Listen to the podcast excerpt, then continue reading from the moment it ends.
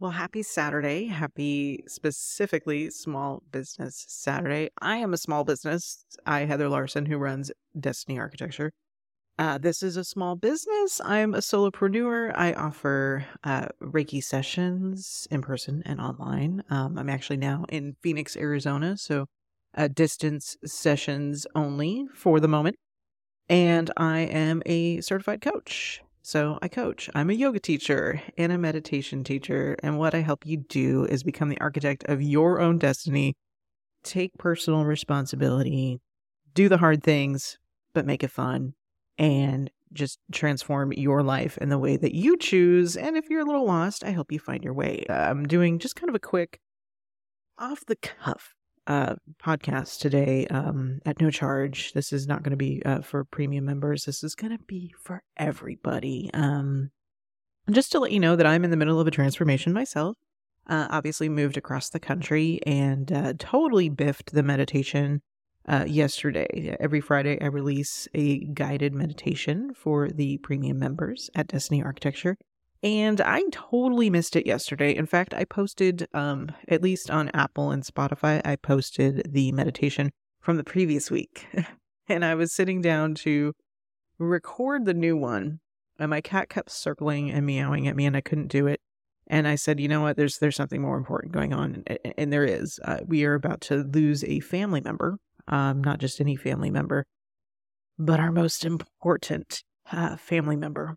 Uh, so as our family goes through that, it's it's probably not the time uh, uh, for me to, you know, overextend myself. Um, but it is Small Business Saturday, and and I do have Black Friday sales going on, and uh, you know, I am heavily in a season of service um, for.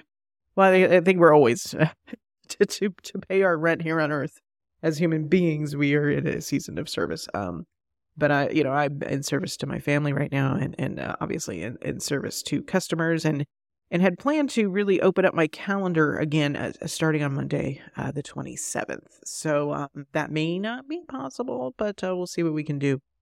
Um, for uh, anybody uh, this this week, um, things are still kind of up in the air.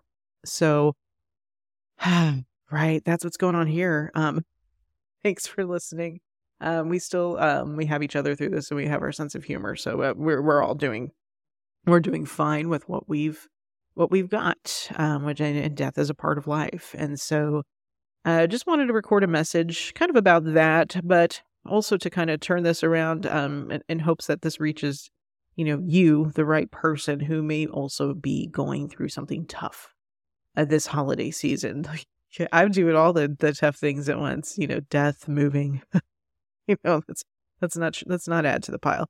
Um, but uh, it, our family's been through this before uh, in November, no less. Uh, you know, so we we have a playbook, and I realize that not everybody has a playbook. Um, you know, because I I just came home uh, to Phoenix, Arizona, and uh, you know I haven't been here um since 2018 but i haven't really been i mean that was a visit but I, I haven't really been here um as a sober person um, who as a person who's also devoted their life not just to sobriety, but the, the, my personal, uh, I don't know, theology or pedagogy. I don't know my my personal beliefs surrounding uh, sobriety, which is uh, I am completely abstinent from all substances, all mind altering substances, and and and to do that, I dive heavily into spirituality, uh, into yoga and uh, the Yoga Sutras and, and scriptures. Any any scripture of any religion, I find helpful. Um, although I am a Christian by choice,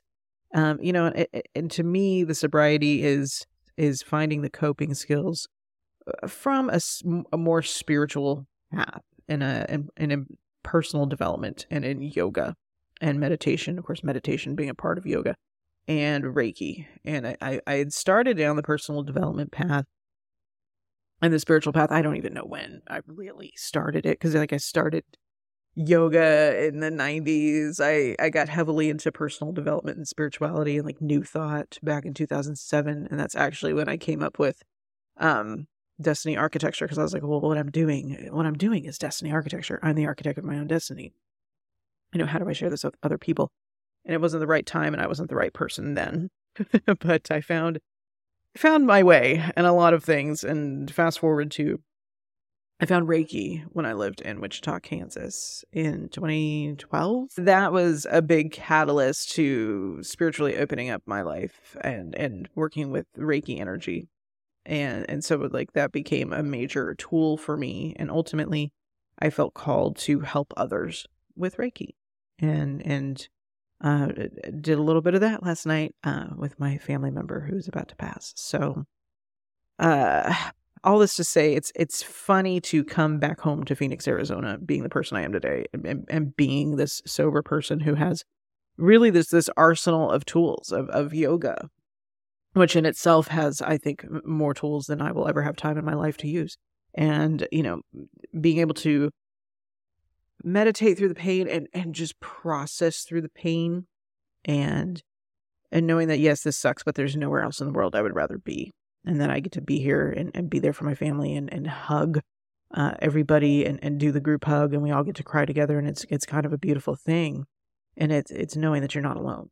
And that's the sort of thing that i wish for every family uh, that that you can come together in a time of pain um, but make it not a time of suffering. Uh, you know, eh, my my yoga teacher Eric Wall Robinstein always says, um, pain is mandatory, the suffering is optional. So the question is, how do I get through the death of a family member um, with as little suffering as possible? Now, our family member is, is very comfortable. They are um, in, in no pain and they are comforted and comfortable and and and I, I think these are these moments of clarity in our life that uh, are so important. Um, that we, you know, family is important, comfort is important. Um, you know, we we all uh, we all will die, right? We will all die, and and I think in um, the, the Western, you know, American society, we have a lot of funny ideas about death um, because if you have not actually witnessed someone at all pass on uh, let alone somebody you love deeply. Um, you know, we, we, we create weird ways of, of dealing with pain. And that's what's so interesting for me coming back uh, to Phoenix, Arizona, and being around family and being the person I am today who does not need to imbibe uh, alcohol or any other mind altering substance right now. Like I am, I am a, a fully middle aged adult uh, dealing with pain head on so that it does not devolve into suffering and that I do not spiral in the way that I would have um, in my childhood or teenage years when I was uh, emotionally unsupported uh, by emotionally immature parents, and and and then and it's the same in the twenties when I got you know when I was old enough to drink, I was old enough to numb the pain, right? Well, I did that in my teenage years too, but um, being able to I guess you know parent myself now and give myself what I need. Um, and, and sometimes it, it really is what I talk about a lot that Maslow's hierarchy of needs, that pyramid of like, what do you need right now? Do you just need to like sleep and eat? You know, like you kind of get into this space when you're going through something. So, you know, my message to you is you don't always have to reach for the substance. You know, I've been sober since 2013 you don't always have to reach for the substance. It's okay to feel pain. And, you know, I was reading an article this morning by David Sedaris for the Free Press where he talked about society turning into like, what, what are all these hothouse flowers that are so fragile and everything is violence? And it's like, is this how pain has metastasized? Like to, to where, you know, we used to feel pain or stress and it, and we'd have a, a drink and, and, and meet with our friends and laugh and decompress. But it, for me, that didn't gel. Like that didn't last. You know, that devolved for me into somewhere along the line drinking a lot of Jack Daniels every night or bottles of wine every night to where it was out of control. And and that's like a whole other podcast. it's where we uh where we, you know, talk about, you know, when does it become a problem? And and so like there's a tremendous gift in having done the work for me to you know, obviously my family members do still drink. Um, and, and, they're, and they're not, they're not crazy alcoholics like I, like I was, but there's a, a tremendous gift in being the person who has it together, who has done the work, who can be in service to others, who can be in service to their family, who can be a family person. And I wasn't always that person. And, you know, this is where I am today this is what I'm feeling today. Um, so this is not the typical podcast. My God, this is like burying my soul, but I wanted to give you a little bit of hope. Um, because I, I did not always have a functional uh, family. I did not always, uh, you know, it, it's good that my generation is the adults now. We'll put it that way. And I did not always have this kind of health and support and love that I have today.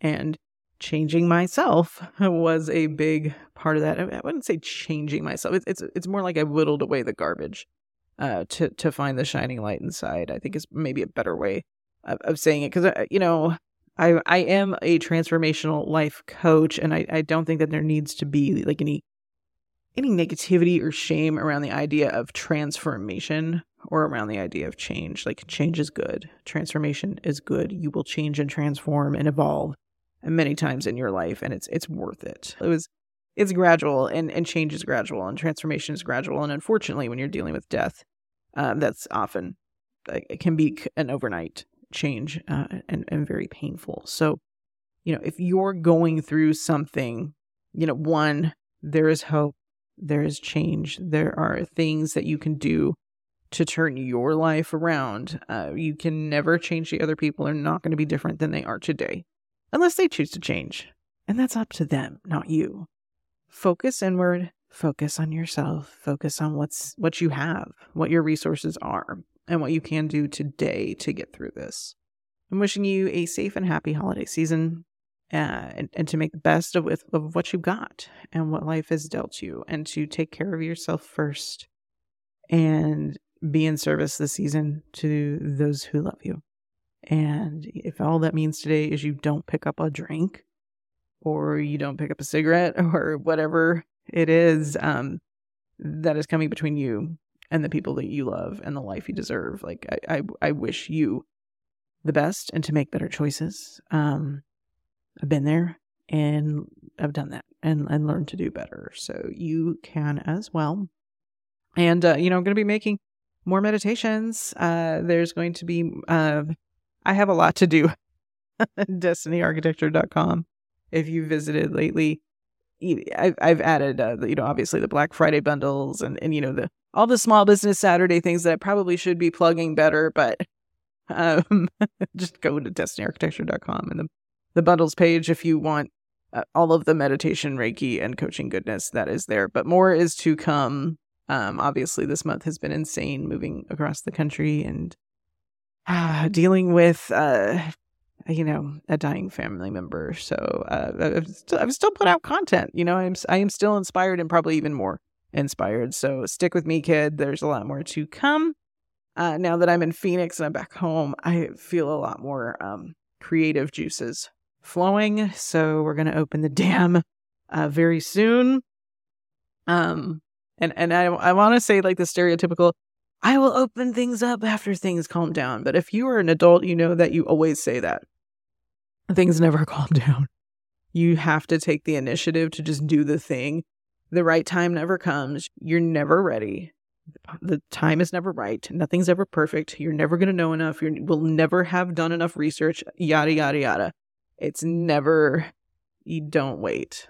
Life, life slips away.